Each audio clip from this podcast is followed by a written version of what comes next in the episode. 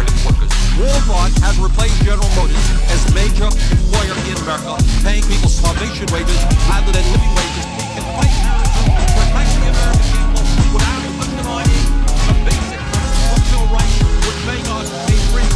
Understand that our trade policies are failing when note that our trade deficit is huge and growing larger every single year. And it seems to me, Madam President, that before we go forward again, pursuit of a failing trade agenda, we might want to sit back, take a moratorium, understand why our trade policies are failing, and then put together trade agreements that work for the working people and the middle class of this country rather than just the CEOs of large multinational corporations. The wealthiest one tenth of 1%, one tenth of 1%, three people down, men, women, and children, now earn more income than do the bottom 150 million Americans. No matter how many children live in poverty, no matter how high the unemployment numbers are, they want more and more and more.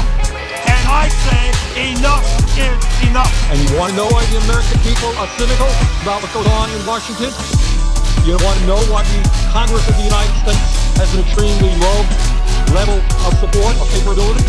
It is because the American people know they are getting ripped off. The millions of people today who are working longer hours their income going down. Wages are going down. This protest level of inequality is immoral, it is bad economics, it is unsustainable.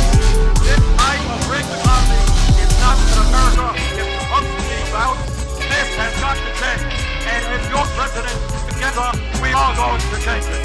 When we stand together, there is nothing that we cannot accomplish. And I pledge to not the corporate interest. I will not abandon any segment of American society to be okay or black or Latino, poor working class, just because it is politically expedient at a given time.